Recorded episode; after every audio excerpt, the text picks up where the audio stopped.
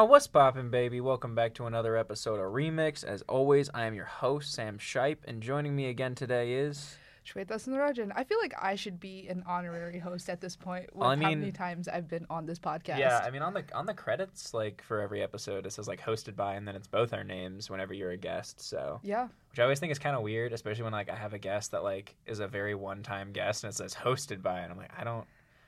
Okay, I guess they're a host now. Just give them the credit, man. You know what? They can have it. If Just- if they can get any clout off of this show, good for them. Because It's- I sure as hell can't. It's their one episode of fame. Let, right, let, fame. let them have it. Sure. Okay. Okay, they can have it. Remixed is a great podcast, I and agree with so you. is the Coven because, as you guys know, This is just our thing now. We just go on each other's podcasts and like shamelessly self-promote.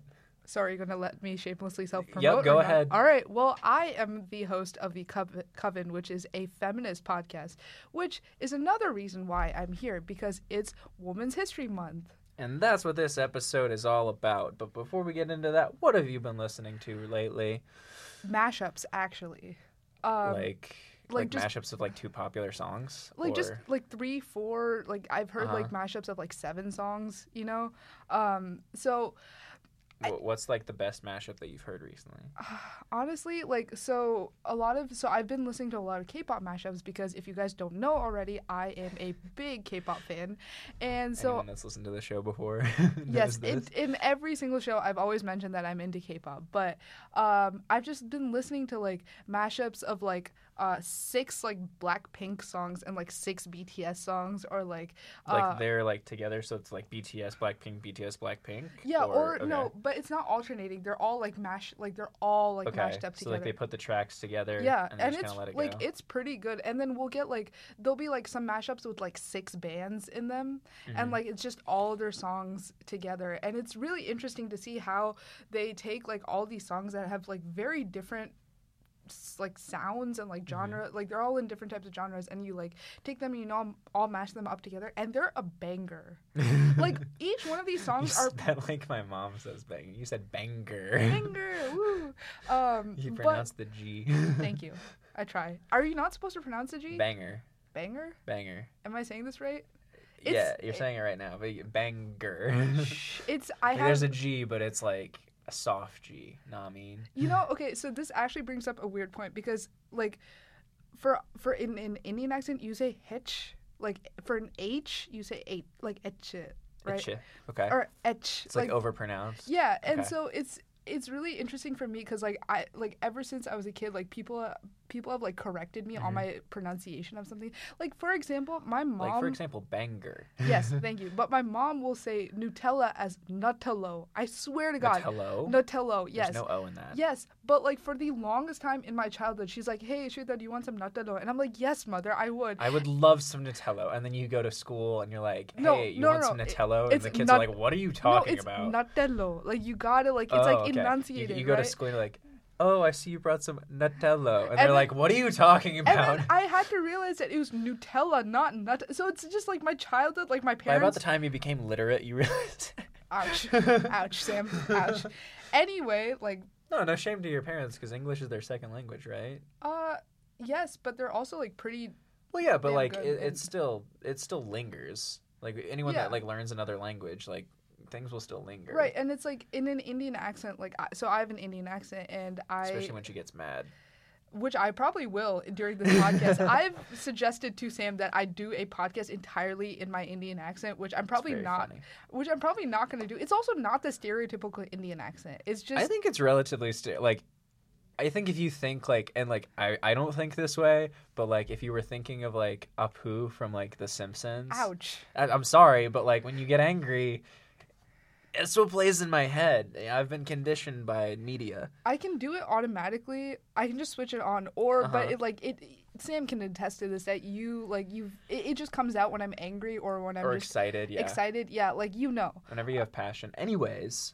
But speaking of passion, passion um, that I have for this episode because it's Women's History Month, and as Corpse says, women heart emoji, and then gets millions of, course. retweets and likes.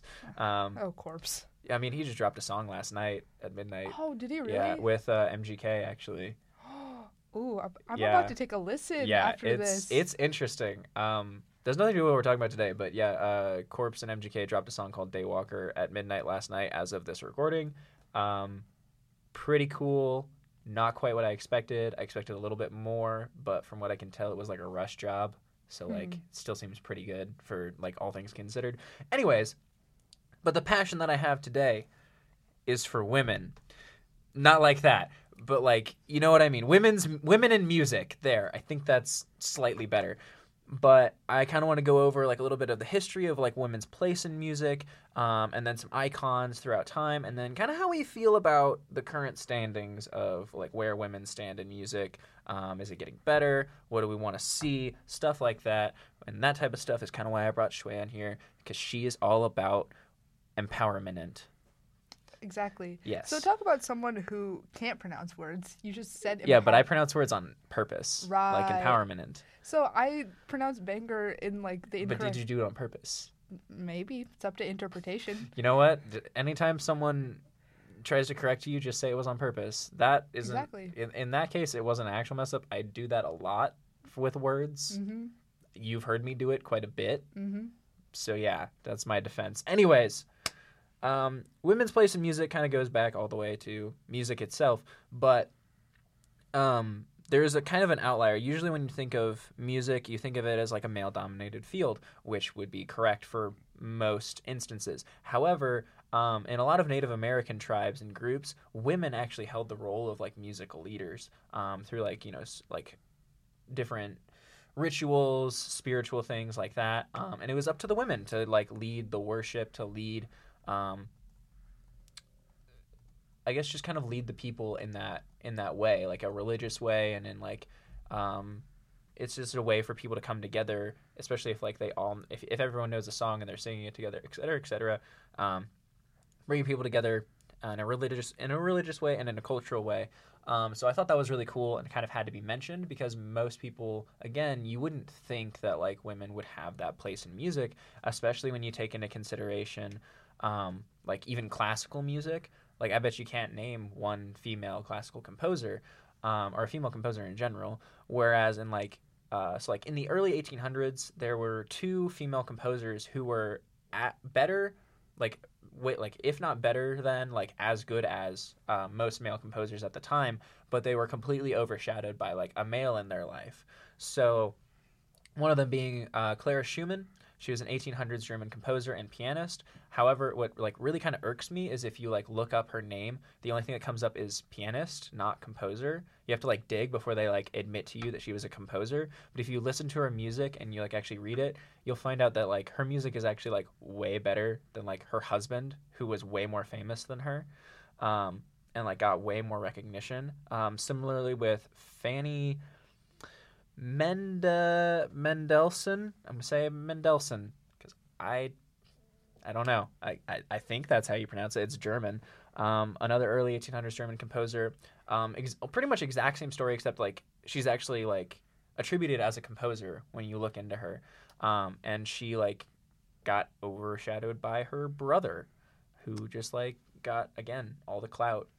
You know that seems to be a repeating trend and pattern just throughout history, and not like even in Mhm. music. Like a lot of women's achievements have just been overshadowed or not celebrated upon. Like, um, Well, like you could say like even like um, a recent iteration of like Hidden Figures, right? Mhm. And then in the movie, like there were they just put in a white male character that didn't exist in real life as like their driving force at one point in the movie when in real life they like did it on their own. right? Like it, I think, um, what's his what's his name? Like who's the guy who played? I know who you're talking about. But, Um, I don't know his name because I But, didn't um, know I'd be talking about Hidden Figures. like honestly, hidden figures like in the movie there's a scene where that guy he just takes a crowbar and he just uh destroys like the sign Uh-huh. for like the colored is that the Kevin. Costner? yeah kevin costner person? yeah Okay. um i don't know what his character's name is but like like you Uh, said he, Al Harrison. al harrison okay al harrison is not a real person but like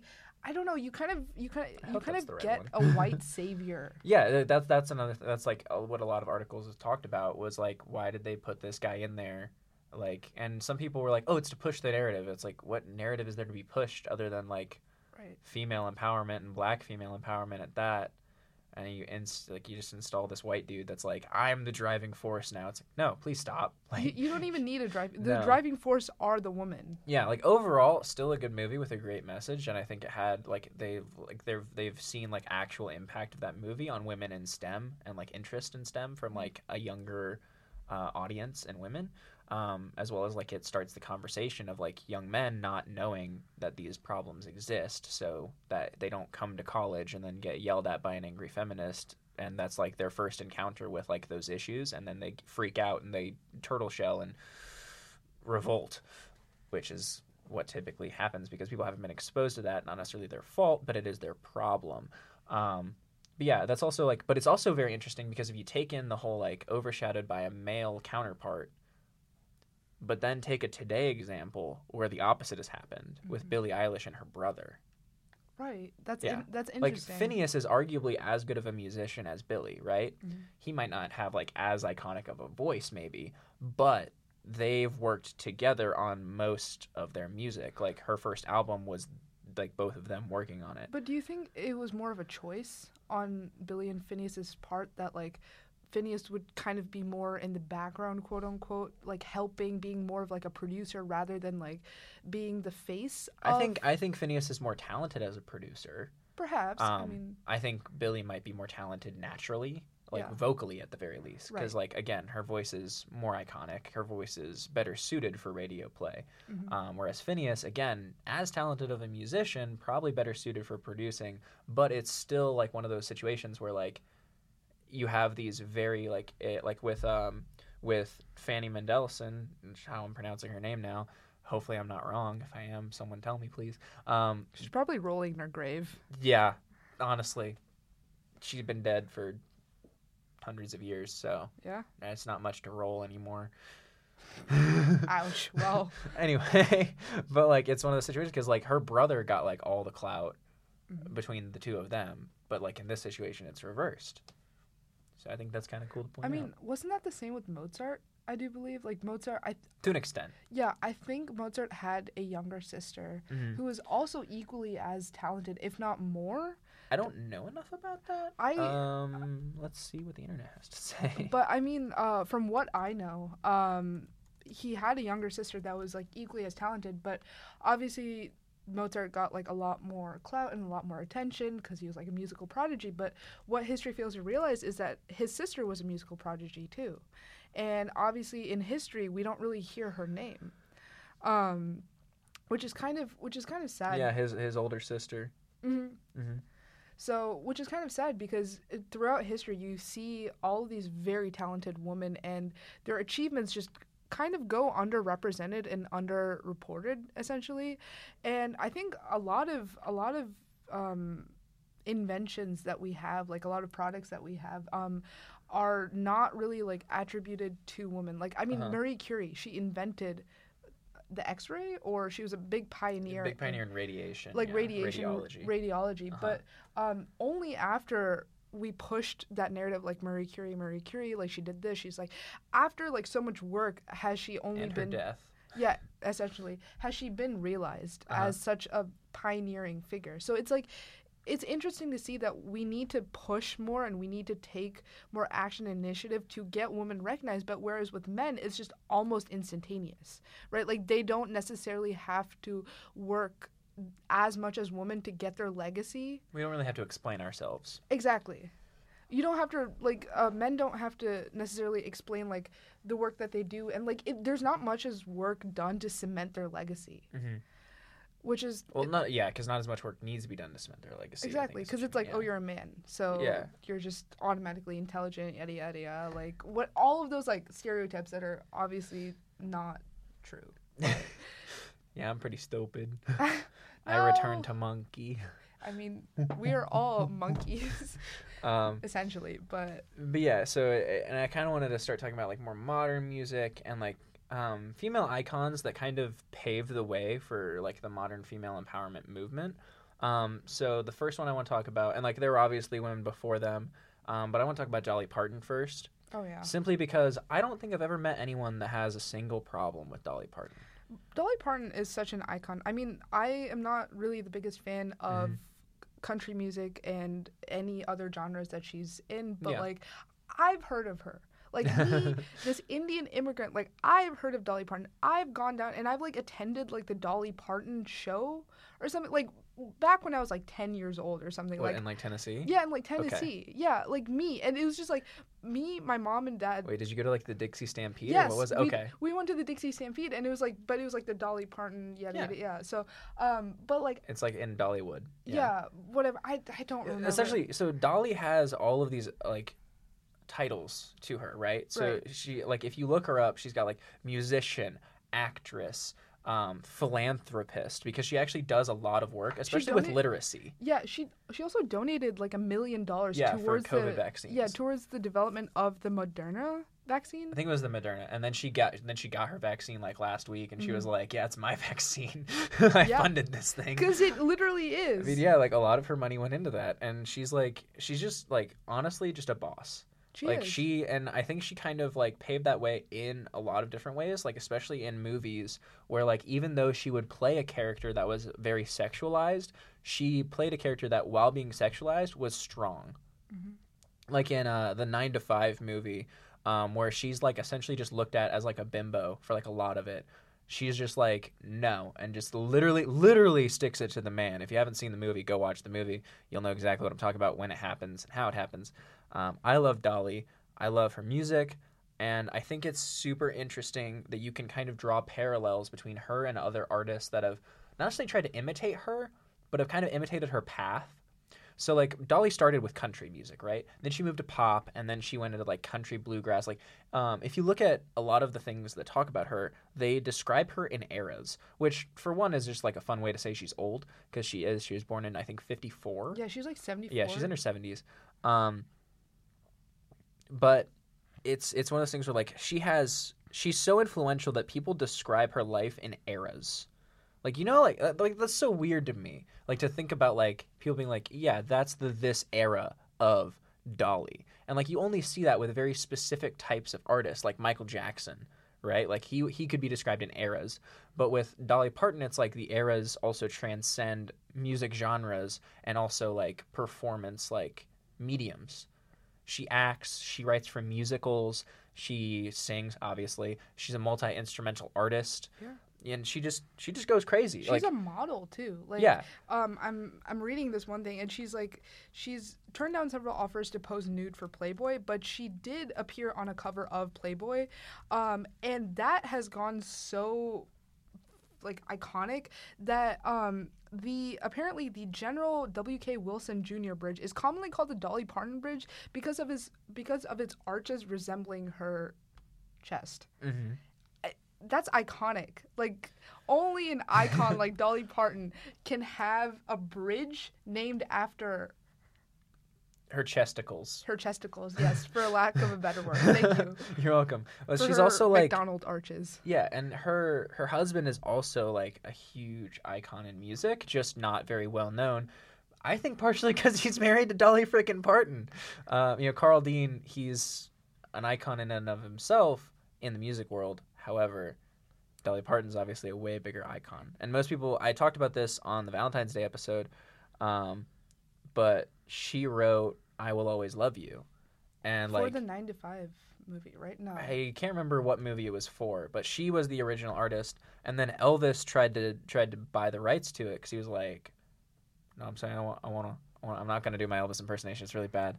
Um, It's- but like, she's like, he was all like, "I want to." good. He was all like, "Yo, let me, let me, let me, let me cover it," and she was like, "Nah, King."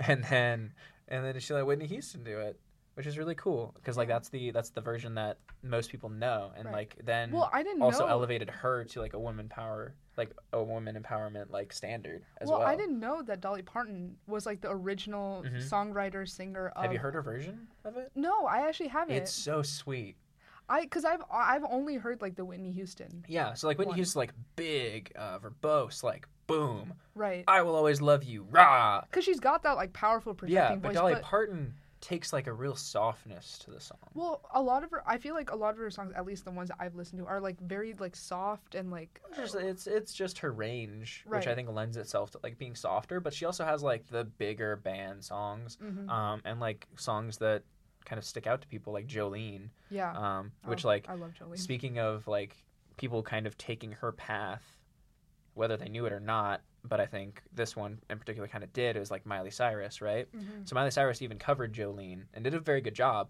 But I think Dolly Parton kind of obviously influenced her. She's obviously influenced by country Well, music. Dolly Bar- Parton is her godmother, yeah, so yeah. And so and she was on an episode of Hannah Montana as like Aunt Dolly or something. yeah. And yeah, and Hannah Montana kind of went, or Hannah Montana, Miley Cyrus went from like same same person, like you know what I mean, but like she went from like a country, like very country upbringing, mm-hmm. country roots to pop, which Dolly did herself, and Dolly did it in a very like at the time sort of controversial way of just like being this big beautiful woman, like not big in the way that you typically mean. I'm trying not to like step on any toes. I'm trying not to make anyone mad.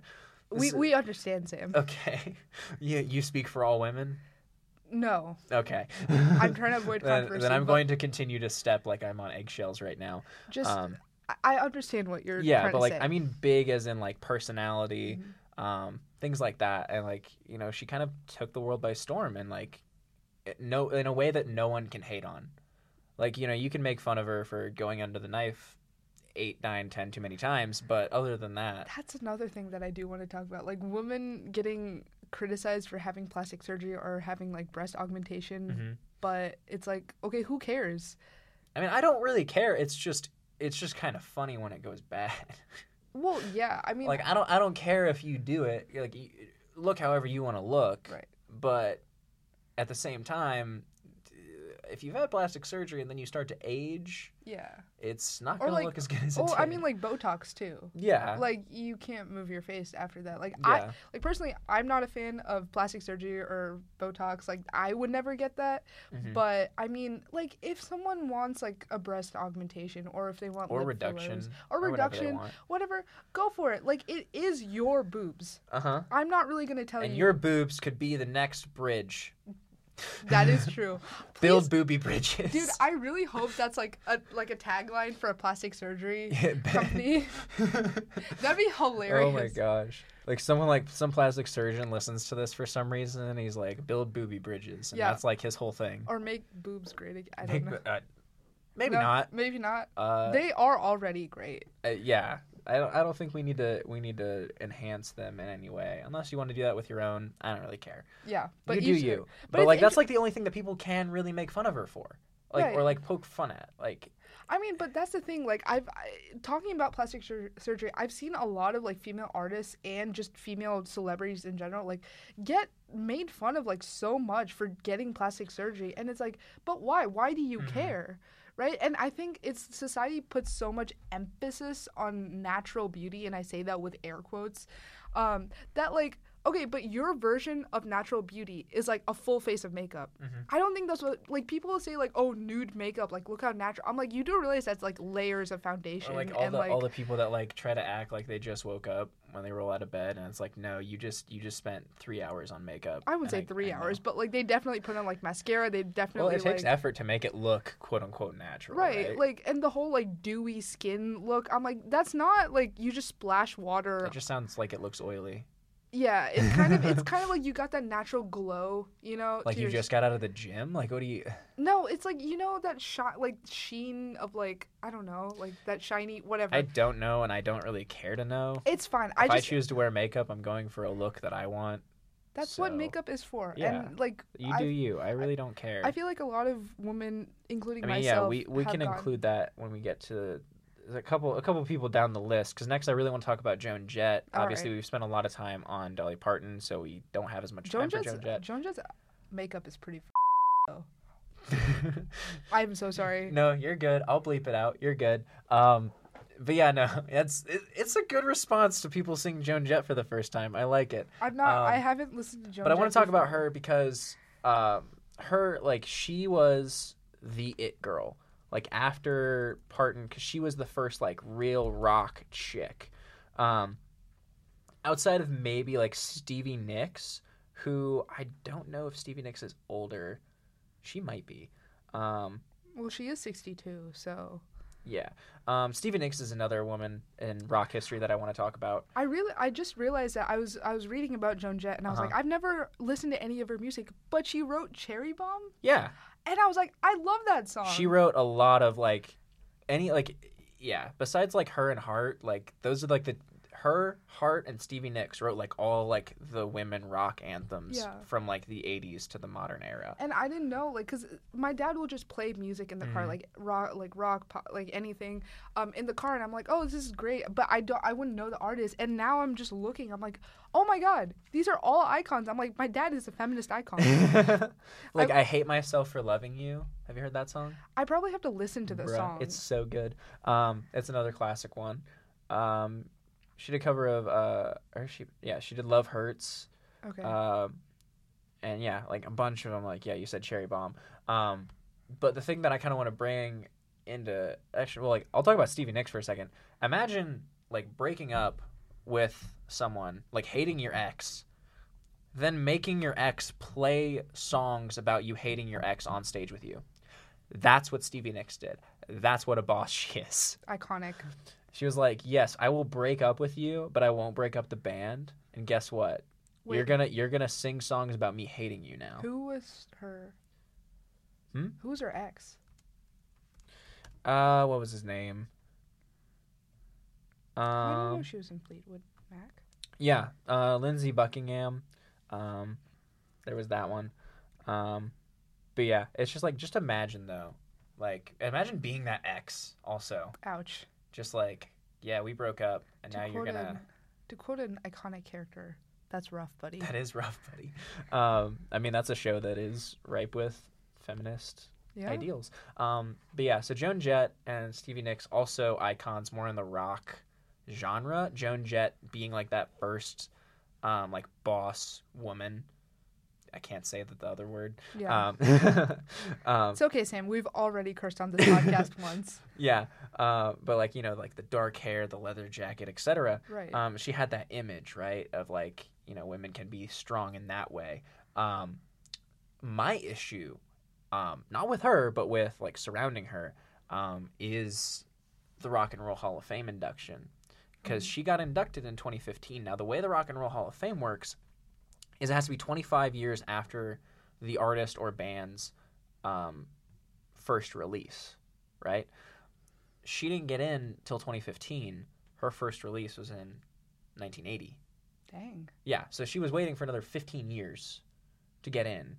And you can't be like, oh, but in 2005 we didn't know how influential she was. Yes, we did. Guitar Hero 3 was out. Her songs were on Guitar Hero 3. Like, what do you want me to say? I call patriarchy. yeah, exactly. It's it's one of those things where like, as much as I love the Rock and Roll Hall of Fame, it drops the ball constantly. Um, when it comes to like especially female artists. Well, I think the same goes for just any genre and Yeah. any like music. I mean, like the Grammys, for example, uh, drops the ball on like a lot of female artists who were definitely deserving of the awards, but it's just like, oh, let's just give it to so and so. Yeah, I mean, even that year, like, granted, the only reason I really paid attention that year and that I remembered it was because Green Day was getting inducted, and it was their first year that they were like up for it. Um, but they got it their first year, and yeah, Green Day is like very culturally significant as well. But at the same time, why did Joan Jett have to wait 15 years? You know, why why did Ringo Starr his solo career get in on the first shot? Mhm. You know, that makes no sense to me. Like, obviously, Ringo Starr is hugely popular, but not his solo music. yeah. You know, um, I mean, Joan Jett's been an icon. yeah, for- since the early '80s. Yeah, I mean, she's like a pioneer. Yeah, and like, granted, Ringo's also a pioneer of music, but he was a pioneer in the Beatles. Right. You know, um, and people can argue with me about that all they want. I'm not that big of a Beatles Well, like fan as anyway. someone as someone who's not very much invested in like that genre Uh-huh. of music, like I like I know Ringo Starr, but like I know him from the Beatles. Yeah. Like I don't know him like uh, Mhm. elsewhere. Like I, I didn't know he had a solo career. Honestly. Yeah, exactly. I didn't either. Right. and I'm invested. Um, but yeah, but like Joan Jett, she had three bands: uh, the Runaways, which is her first band, um, Joan Jett and the Blackhearts, and then the Evil Stig, um, which came out like way later. But with Joan Jett and Stevie Nicks and artists like them, we see like a kind of a shakeup in the form when it comes to like female fronted rock, punk, alternative, etc. Um, so you see that like first in like um, your Avril Lavigne's and your Paramores of like the 90s. Because like you have to think about it. Joan Jett was, you know, stirring stuff up in the 80s, right? So it only makes sense that in the 90s is like that next wave, right? So then you've got like your Paramours and, um, like I said, Avril Lavigne, who recently like made a resurgence. I've talked about it a little bit before, because she's dating Mod Sun now, and they released a song, and it's it's a very good song. It got like it jumped up to the top of the alt charts as soon as it came out because everyone's like, "Where's Avril Lavigne been all this time?" The answer was getting divorced, because she was married to the lead singer in Nickelback. Um, anyways, Interesting. I have not heard the name Avril.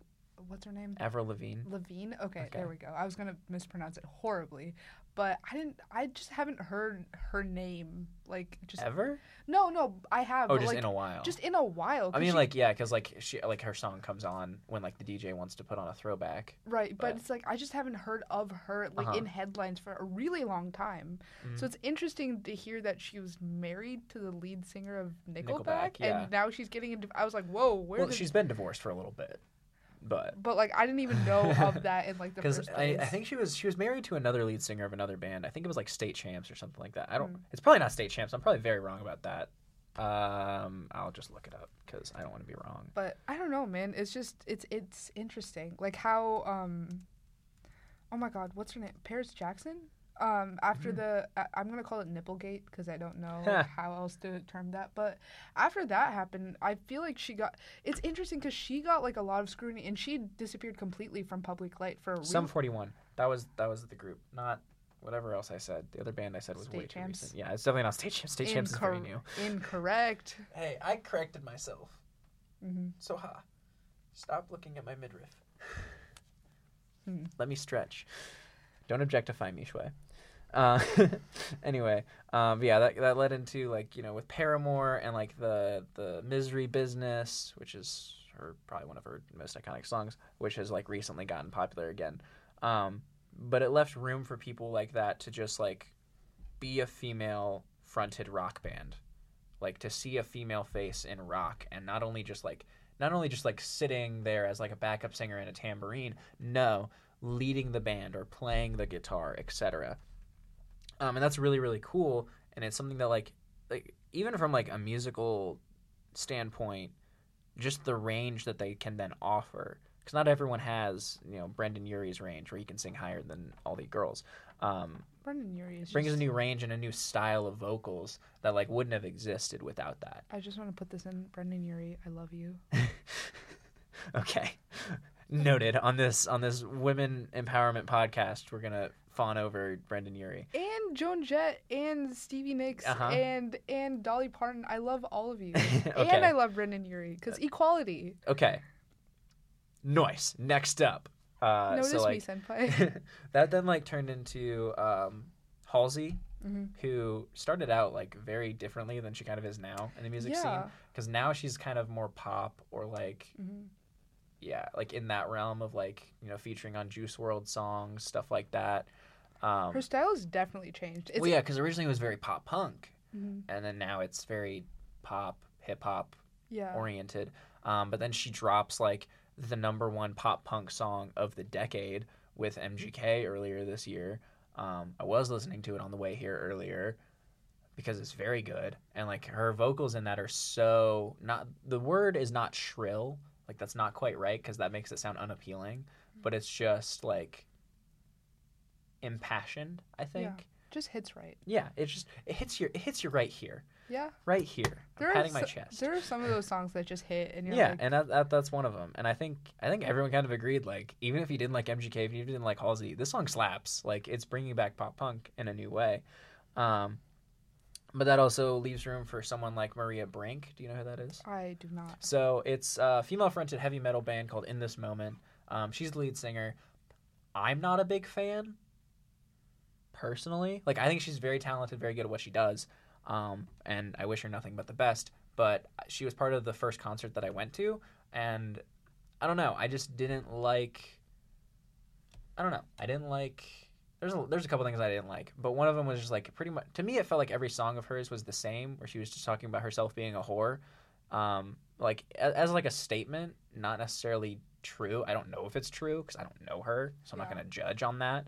But like, like all the other artists that were there were very like, they talked about different things, whereas I felt like all of her songs talked about the same thing, which a lot of artists have that issue, especially in heavy metal. Yeah. Um, I think that but I don't listen to any artist that does that. I don't think that's just limited to heavy metal because I kind of want to bring it back to like pop and stuff, which Uh-huh. I'm more like pop. yeah, and that's what we're I'm- getting into next. Right, because like yeah. the whole thing of like uh women being like, yeah, I like I've got big assets and whatever. For a lack That's of a nice way to slide that in. I like thank that. you, you're welcome. I was trying not to say, you Mhm. know, um behinds and Bosoms. bosoms, uh, but assets is a pretty good substitute. Not gonna lie.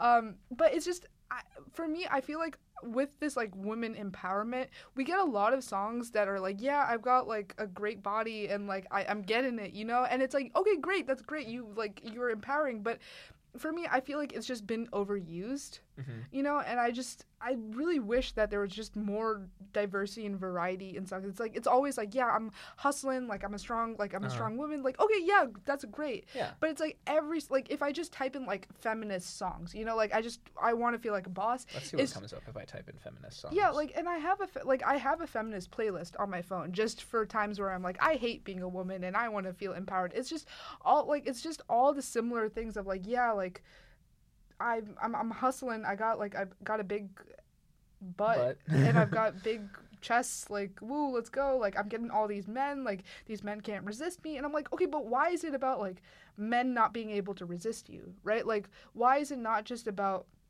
you being strong you being powerful you breaking that norm? Why mm-hmm. is it like yeah i am desired but like i don't want to be desired like yeah Mhm. like fighting against the, against that desire which is great i'm not denying that but it kind of is like okay let's branch out from there I mean, um, yeah, I think I think definitely today that's very accurate because like if you look at like feminist songs, their songs like uh, the Eurythmics doing "Sisters Are Doing It for Themselves." That song's lit. Mm-hmm. I jam that song. Granted, it's because my friends showed it to me when they were doing a swing choir show about feminism. Um, so I got exposed to like a lot of those types of songs. Um, but yeah, like "Can't Hold Us Down" by Christina Aguilera, "Independent Women."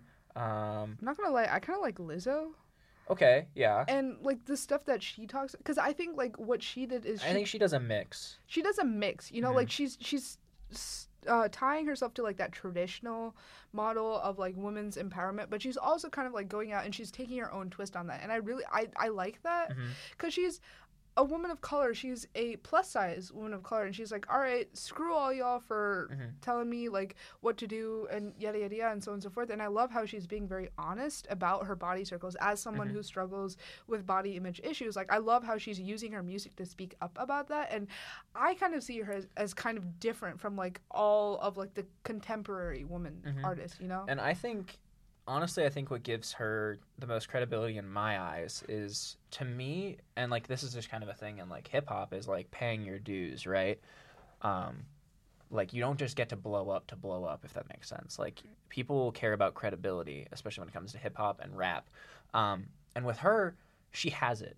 Whether like whether people know about it or not, like for years before, she was interviewing other hip hop artists. She was like she was in the world for a long time, uh, and then she started making her own music. Um, so that's something that like I love Lizzo as an artist. I, I mean, I don't have any problem with her as a person. I don't think I do. I don't really pay enough attention as a person. You know you know who i have a problem with who? cardi b Oh no! I promised that I wouldn't talk so much trash on her this year in, in my previous podcast, but I'm okay to talk trash about her because you brought it up. lies She's bad. Well, I mean, if anything, it's my fault. So Mm-hmm. If someone does complain about you trashing Cardi B too much, I'll it's take the blame. fault. I'll Yeah, take the blame. I'll send them to the coven All where they can roast you. All right, cool. Um, As but yeah, I she's she's definitely like this. She's definitely the pinnacle of.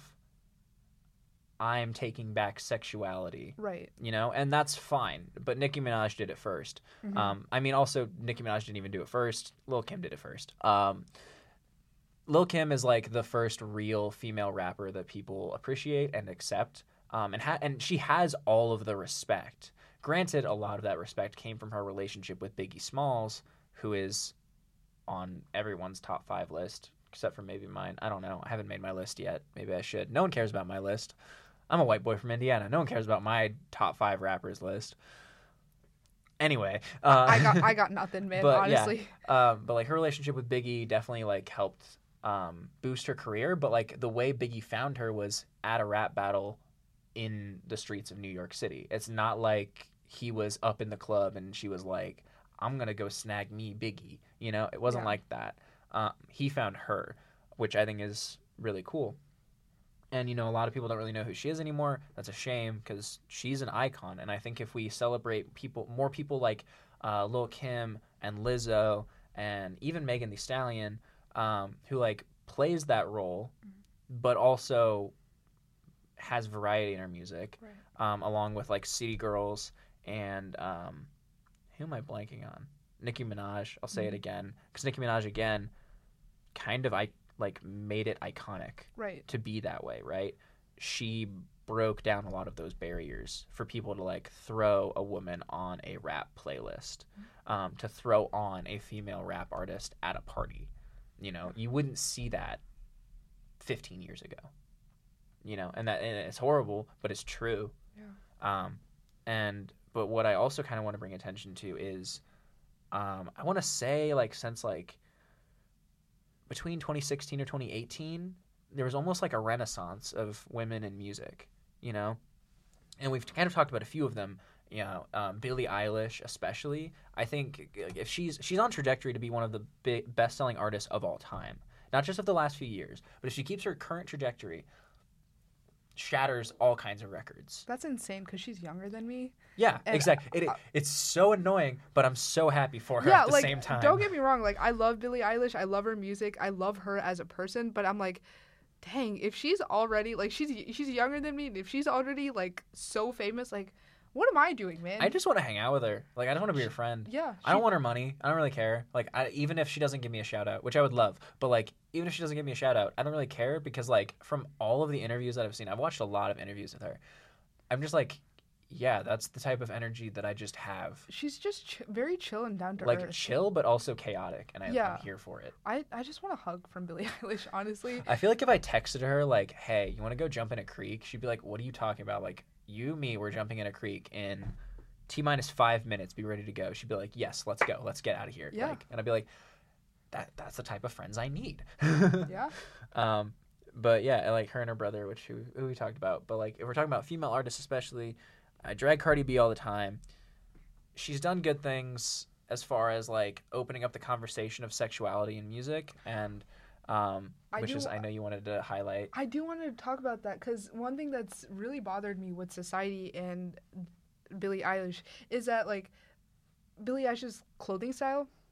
I like. I'm sorry. Like, Big and baggy. yeah, big and baggy, and that's fine. Like, I love her clothing style. Uh-huh. I wouldn't personally wear it, but like it, she pulls it off perfectly well. And I think a photo came out a couple. Thrift shop chic. Yes, it's it's very nice. Like she can pull it off. Whatever. Like you do you, girl. What? Like I probably could not do baggy clothes because I look like a cardboard box already. So um, it's fine. I'm brown. Shut the hell your mouth. Thank you. You're welcome. Um, you said we were gonna have an Indian accent. I didn't think it was gonna come from you, Sam. but um, you know, like a couple of That's of just how I refer to you whenever you talk smack. About yourself. Um, anyway, but like I think a couple months ago, a photo of Billie Eilish came out with Mhm. her. Um, She had like a tank top on, like spaghetti strap or something yeah, like that. spaghetti straps like Um, and shorts, and mhm. people just came out and started body shaming Yeah. her. And I was like, Like, what do you expect? Well, like, what do you expect her to look like? right, You know, and I feel like and, she's and in that of- moment, like, she's not one that talks about being super sexy, right? Like, right, she has like songs about. You could argue that they're promiscuous, or you could argue that they're about like being mischievous, etc. But not that's- not but that's not- sexuality. yeah, it's not in the way that we traditionally see Yeah. female artists because it's like, I, for example, I'll, okay, WAP, okay, it's like the one song that come, came to my head, but they're they're talking about like, oh yeah, like my, how do I say this without getting Um, inappropriate? They're they Sweat, squash, squissy. There we go. um, their squissy is very um, appealing, and like it's like yeah, they're they're external. Like Yeah. body like is the one that's tempting men and that's the like they're talking like very externally and very Mhm. sexually and i think a lot like a lot more emphasis has been put on like appearance and how women carry themselves and how like they look rather than like their personality and i think Uh-huh. that's what i really appreciate about billie eilish's music because she's like yes i'm this mischievous woman like my personality will get you because i'm like this dark Mhm. but there's nothing about her body there's nothing about her just being like yeah i'm sexy you know Yeah, and like granted, in this way, I will defend Cardi B, which I hate that I'm doing, because I think it's totally valid to make the music that she's making, um, and to like bring sexuality into like a female-dominated um, song or like as a as a female artist to like dominate that type of music, um, because it's super hypocritical for anyone in the hip hop industry to um, bash her for that, or anyone that is a hip hop fan to bash her for that, because um, focusing on sexuality and stuff like that is something that men in hip hop have done ever since hip hop came out, or pop, or any kind of music. Really, there are songs about that stuff that men have coined, and you know they don't receive any backlash for it. Mhm. But when a woman does it, you know people can't see that it's the same thing because right they're like blinded with, with by how much criticism wap got Mhm. but then you look at other male hip-hop songs and they're like yeah i get all these b's and i get all of these like i can't i don't know I feel like I'm- you're talking about grades, um, I but, no, but I know what you I, I know what you mean. You know, um, asian failure your over your point woo. isn't lost. yeah Um, you know it's like you see that double standard i'm Yeah. trying really not to curse right now Yeah, you already did it once. There's only gonna be one beep. Um, anyway, it, it doesn't like, but what we're what we're kind of getting at, and I, I think your point um, is also valid in that um, the way that they're being sexual is also a little bit different than the way that the men have been in the past. Because men will be like, yeah, I get all these women, right? I'm basically it's like promoting promiscuity. Um, but it's usually not because they're like overly attractive and that's like one thing that a lot of female artists do is talk about their busts or the the butt and stuff like that. Like they talk about their assets um, as you said before. Um, whereas like men in hip-hop like they'll talk about how big their schlong is. Um, but that's like the only one that you really hear. Um, I think my favorite one's obviously like honestly like XXXTentacion because he's like, nah, it's not big, it's just thin and long. stop. Oh my god. It's like I I, hate- can't even say what he calls himself because of it, but it's very funny. Oh my gosh. Anyway, um, but like that's a creative way to do it, whereas most guys are just like, yeah, I got a I got big schmeat, um, and like that's like the punchline, right? yeah Um, and granted, like if a guy did that every song, like you just talk about how big his schlong is, people probably wouldn't listen to that as much either. People probably wouldn't appreciate that as much. Um, so I kind of get that argument where it's like I just don't want to listen to it all the time, right? I get it.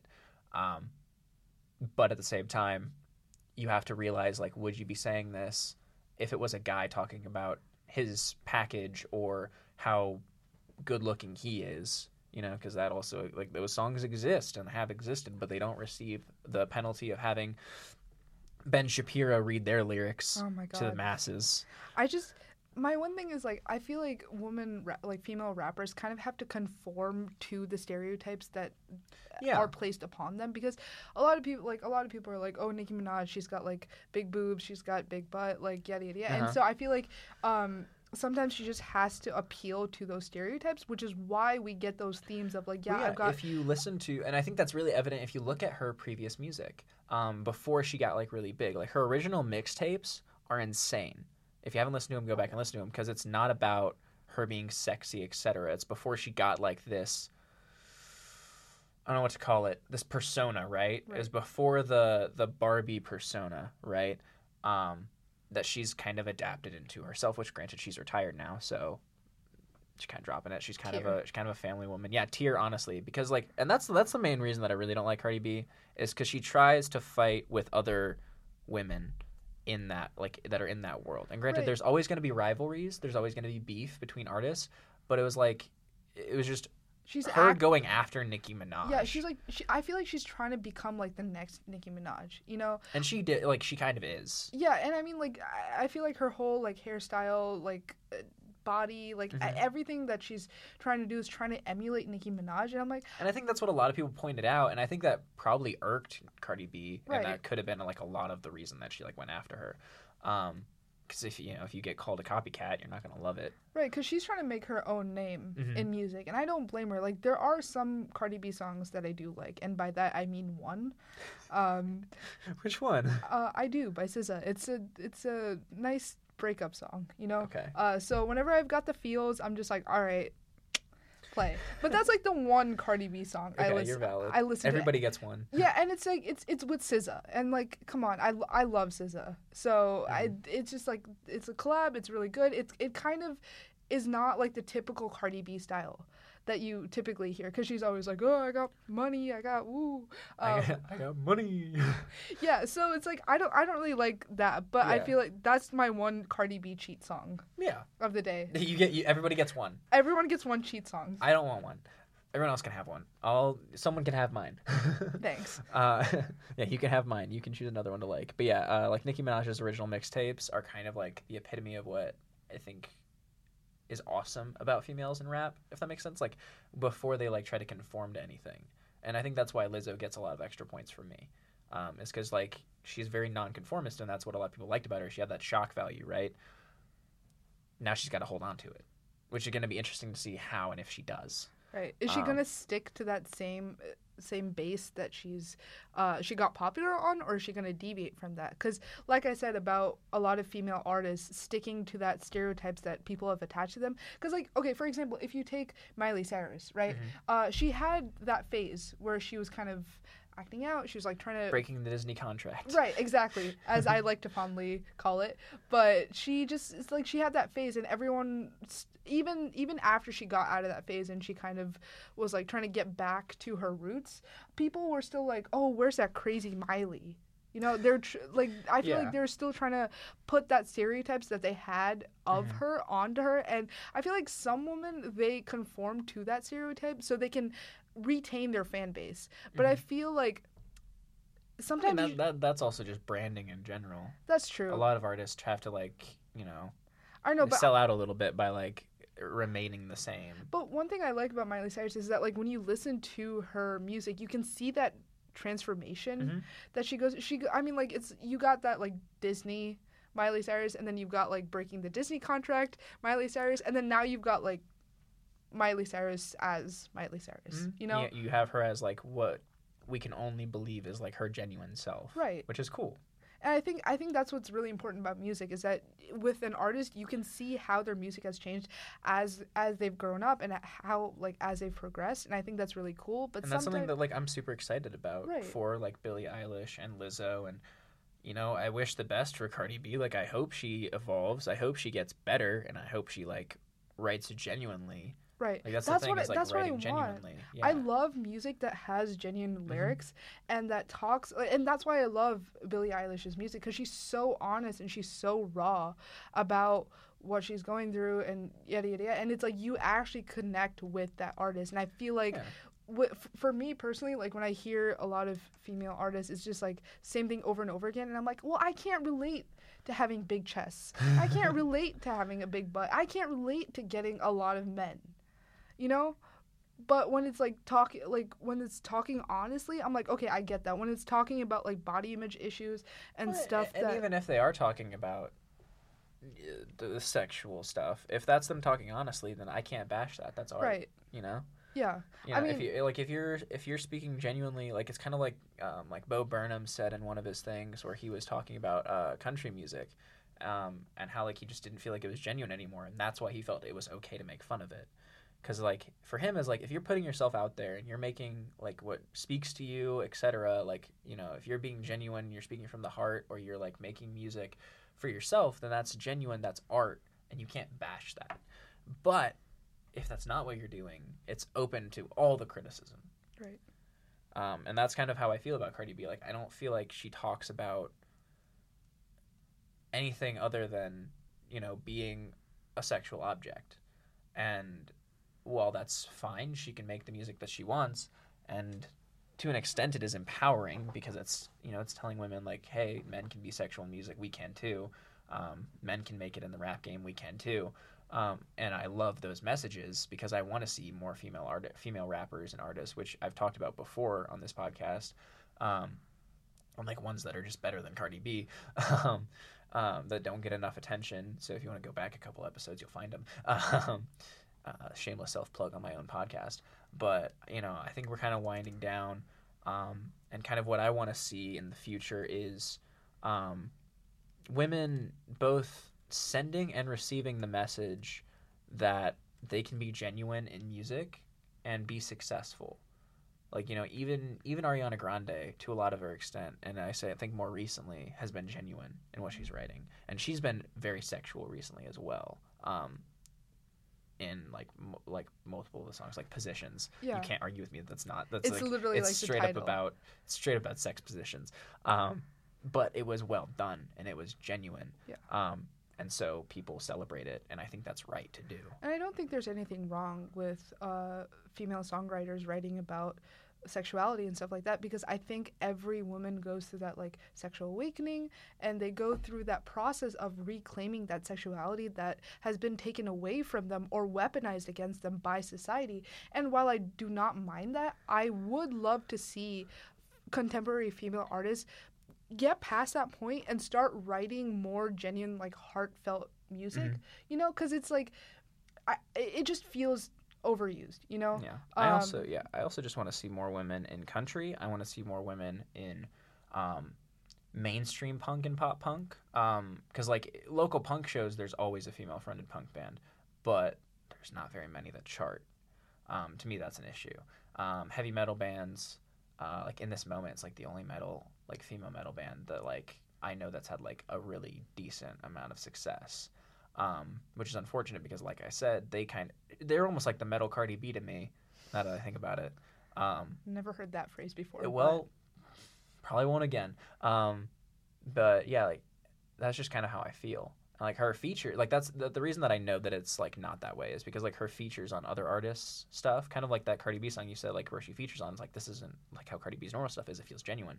Um, Maria Brink, she had a feature on a Papa Roach song, and I was like, that's nothing like how you normally are. Thank you for being genuine. right like Thank you breaking for out me a of story. yeah breaking out of that like traditional stereotype that you interpret certain artists Mhm. as you know Yeah. it's interesting Yeah. i i feel I, I want to see women across all genres. I want to see them. specifically k-pop too can't can't leave out k-pop you know Yep. Uh huh. Blackpink. Uh, nope nope Blackpink. dude you should listen to mamamoo i'm just putting it out there Well, now you have a new K-pop rec Mm. for those of you out there that were Mama looking Moo. I love Mamamoo, G Idol. Like I've been trying to get into a lot more female Mhm. artists, uh, especially in K-pop, and you know that's a topic for another day. Yeah. But um, you know, just more female, genuine female representation Mhm. and songs. There's and- room. There's more than enough room. Right. Um, you know, they don't necessarily have to replace your current listening standards. You can still listen to whatever you want to listen to, but maybe branch out a little bit. Yeah. You know, especially if you like you're really into punk rock, find a female fronted punk rock band. Um, all those like that applies to every genre. Um, it's just a little harder to find, but they're out there. Um, you just have to look, and by look I mean Google, because it'll probably pop up really quick. Anyways, thank you guys for tuning in for another episode of Remixed. As always, I love you, and I'll see you next time.